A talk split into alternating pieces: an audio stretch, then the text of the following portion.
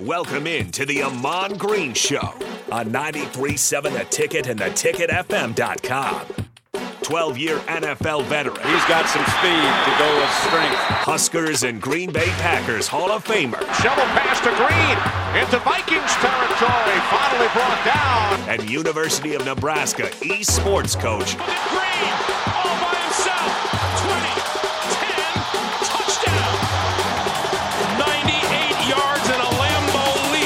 is your host, Ahman Green. Welcome into the show. I'm your host, Ahman Green, along with my man Harrison to my right on the ones and twos. How you doing, Harrison? Doing great. We got uh, some Nebraska basketball later today. Yep. Tough loss with Nebraska football, but you move on Yeah. quickly. You, You watch some uh, Nebraska volleyball that'll put a smile on your face pretty quick. Yes. Man, they're just killing it. A little bit of scare versus Illinois there for a second. Not Of sure course. if you caught that one, but they came back, clawed. Okay. Uh, it, it, for a while there, it looked like it was going to be an easy sweep by Nebraska. Right. Illinois came back a little bit, but they responded well. And yeah, they just keep on winning. And then again, as I said before, we do have Nebraska basketball tonight. They're playing Rider, so the post game for that one should be about nine o'clock. Definitely stay tuned in for that one. It'll be Austin Orman, Jake Bachvin, as always. And I might even fit in there on that first segment until Austin walks over from PBA. But should be a good one as always. Get your quick post game reaction there because that team's been fun to watch. A lot of depth, still a lot of pieces trying to figure out you know what that's going to look like as it continues to build up. But nonetheless, feel free to text in at the show anytime 402 464 5685. That is the Starter Heyman text line.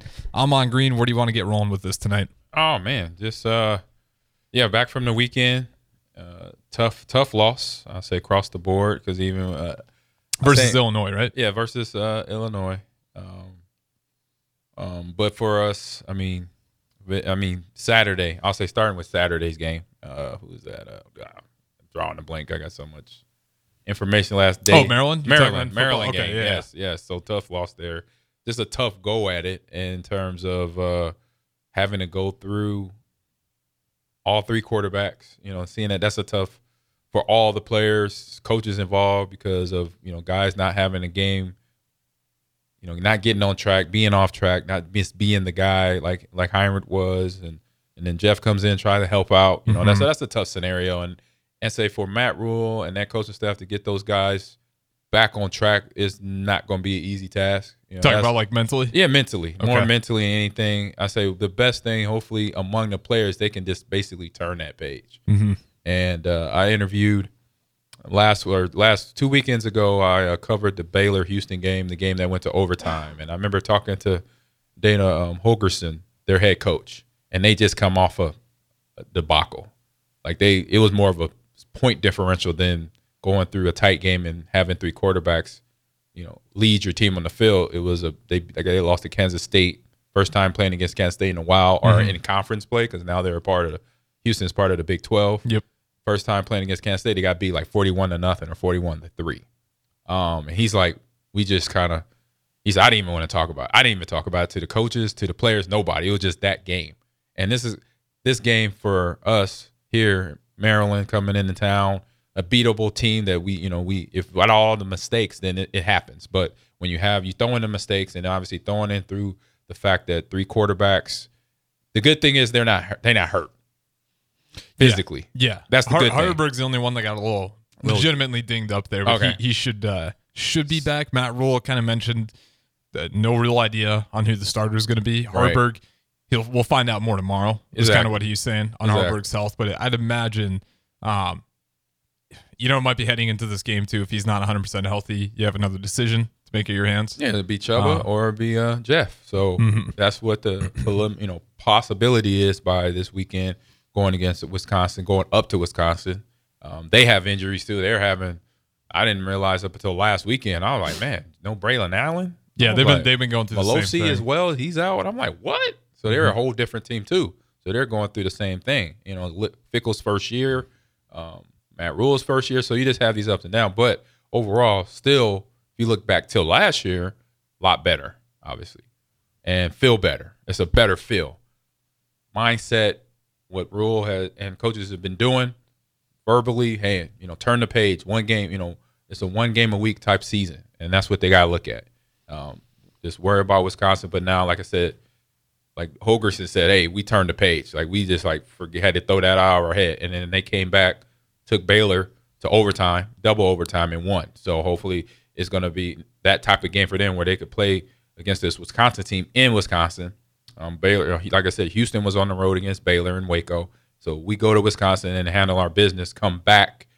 Defense play, still played well, regardless Yeah. of what the offense did. That's what I like to see, and that's what I want because being a, a player, knowing that the black shirt defense has always been that type of defense where they will, at time, you know, take over a game. You want that, and so that was good to see. The offense was there, the defense was still there, supporting, doing their job as much as best as they could. Because you know you can only do so much as a defense, stopping a team numerous times, and if, if the offense can't score or if they're telling turning the ball over, then that's a tough. That's just a tough game for them. But they still play through it. and They play strong through it. I, I appreciate them for doing that because I know I've been on defense a long time ago, and that's not a good feeling. So Yeah. You know, it, good- it was fun to Yeah. watch. That Fun to watch, defense take the field. I, I'm Exactly. sure I scared my dog. Uh, there was there's so many highlights by that defense there. Uh, they had another. Oh, you were screaming, and- yelling? Oh, I was getting out of my seat. I was I was amped. It, it was one of those things when when that defense comes out on the field. Like I don't Mm-hmm. I don't necessarily reach for that panic button. You know, I feel pretty good about them making No. some crucial stops. And you, can't. know, it was that fourth and one. You know, I'm just screaming at my dog that just they answer the bell every single time. The amount of confidence. But you did mention something. They got a tough game ahead here. They got to head to Wisconsin. Mm-hmm. And Sean Callahan tweeted this out. You know, just mentioning they're on the road, seven point favorite, but Nebraska has not beat Wisconsin in Madison since joining the Big Ten. Uh, but pretty. Yeah, I kind of knew that. Yeah, Because I hear all the I thought, Badger I thought there would be one in trash there. talking me there when Yeah. I was when I was living there. Yeah, what was that? I cut you off. Sorry about that. No, that was just, that was a surprising stat to me. Like I figured Yeah. we would have snuck one in there at this point, but again, it's kind of you're going to have another tough game on your hands. And you look at Wisconsin and their quarterback situation. It's kind of funny. They threw everything they had into the transfer portal, bringing in all these QBs through Yes, the portal, and it's kind of interesting to see them be not in as dire a situation we are. Uh, just kind of think the uncertainty we have is a lot more obviously than what they're heading into the game. But looking at these quarterbacks, it's really to me just going to be another game of can the offense get 20? I know you, you- there shouldn't be a real magical number if you're that's Matt Rhule's, but as a fan, it just feels like if you can get 20 points, you, you're probably going to win. Uh, definitely the Iowa game. Yeah. it'll be fun to see what the over under versus Iowa is. And- but just looking at Wisconsin, I think that's that's really all you need. Yeah, and you say that because the defense is playing the way they are. Mm-hmm. You know, regardless, like the score was what ten to thirteen to ten. 13 to 10, They held Maryland to thirteen points. who averaged 31 points Exactly. before this game. Exactly. So if you scored two more, you know, ten more points, you got the victory, Mm-hmm. and that's what I think I predicted it as a twenty to thirteen or twenty to seventeen win for us. That's what I predicted. So you get that twenty points. That you go back. I'm not not putting them in the same line. Just remembering because I was a player at the time against the Buccaneer defense in early 2000s, and I remember seeing a clip of them the one the year they won a Super Bowl in 2002 that I remember Warren Sapp making a comment like, "Look, this scored 14 points. We got you." And so when a defensive lineman says that to the offense, he's like, well, "Don't worry about it. We got this. We got this. Score score, 10 points. We got you. Mm-hmm. We're gonna hold this defense, this offense to nothing." So when the Husker, you know, players can play the way they did defensively, and then the offensive players know, like, this is where team play comes into that play. complimentary football. that complementary mm-hmm. football comes into play. So then offensively, it's like you know, pressure's off. It's like you know what, just go play ball. Mm-hmm. We got to when we give when we don't have the ball, we know that defense is coming in, and that's where you could look at one another in the locker room and like, I got your back, you got my back. This is how we do things, and then you have that you know collaboration part of it, and then you got that comfort feel of what it, what a team atmosphere should feel like and look like. And so that is what we're seeing right now in terms of our defense to our offense. And I say once we I say switch gears here, ironically, in the big esports conference, our esports teams this week for Overwatch, Rocket League, Smash Brothers, and Valorant, we all play Wisconsin as well. Oh, so we got a double header. we got a double header online starting tonight. Uh, Overwatch 2 goes head to head with the Badgers online though, and you can catch us on Big East either Big Esports Conference on YouTube or Twitch or Nebraska Esports on YouTube and Twitch here at 7 p.m. right after I'm done talking here. What's the scouting report kind of look at look Uh, like for Wisconsin? You know what? I be honest. I have not seen much of any of the big esports teams. I know what we've done in scrim wise. We're looking. we're getting better and better. Certain players are stepping up. We have Sharomo, who is a first year freshman out of West Side. He took his West Side team to state championship and they won his uh, senior year a few years ago. So now, or say a year ago. So now, you know, knowing where he's developing, dev- developing into a really good player. So that is one thing I do know. Um, as I watch all these teams now, so this time next year, I'll have that under my belt where I can say, hey, um, Harrison, Wisconsin is this. this. These are the players they have. I see their names on here. So next year I'll have that, or even next week. But once I get a couple rounds, you know, a couple years under my belt, knowing all the Wisconsin players, knowing Penn State to USC to Michigan, Michigan State, then I'll start to know the type of team that we're preparing for, and you know, have that feedback. You know, that's some that's something I'm really excited for mm-hmm. because of you know that's where you're, where as a coach I get I can get dig in and know how to coach against these teams that we're facing, but then also you know how to coach my players to make sure how they come in mentally. Because that's I say that's kind of where I, I lie. I know that in a lot of these games because some of the games is not my my main game, but I do understand teamwork, call outs, map awareness, and aiming and tracking. To when I see it good, then I'll say, hey, compliment, hey, good job there. What if I see it going in the bad direction where somebody's not doing it and knowing the map play, not knowing and not knowing awareness of map play, then or game mode or what have you, then I'll be like, all right, there we go. We got got a little issue there. We gotta get this fixed. Is the Big Ten as a whole just still trying to kind of get its organization in terms of like esports since it is kind of a newer? I feel like some schools have been picking it up, you know, implementing the program. Is that just a lot behind? You know, I, I'm trying to figure this out here because when I look for Big Ten, they have their accounts, but it still feels like it's still kind of in the developed, growing Yeah. process. I think not just Big Ten, all the big Yeah, that's a better way to put it. conferences. So big The Power Five Power conferences. Five conferences, ACC, SEC, Big us, 10, Big so 12, Big Ten, yeah. Big Twelve. They all are trying to figure. Only conference that has it right and are running games and are doing a championship and everything is the Mountain West.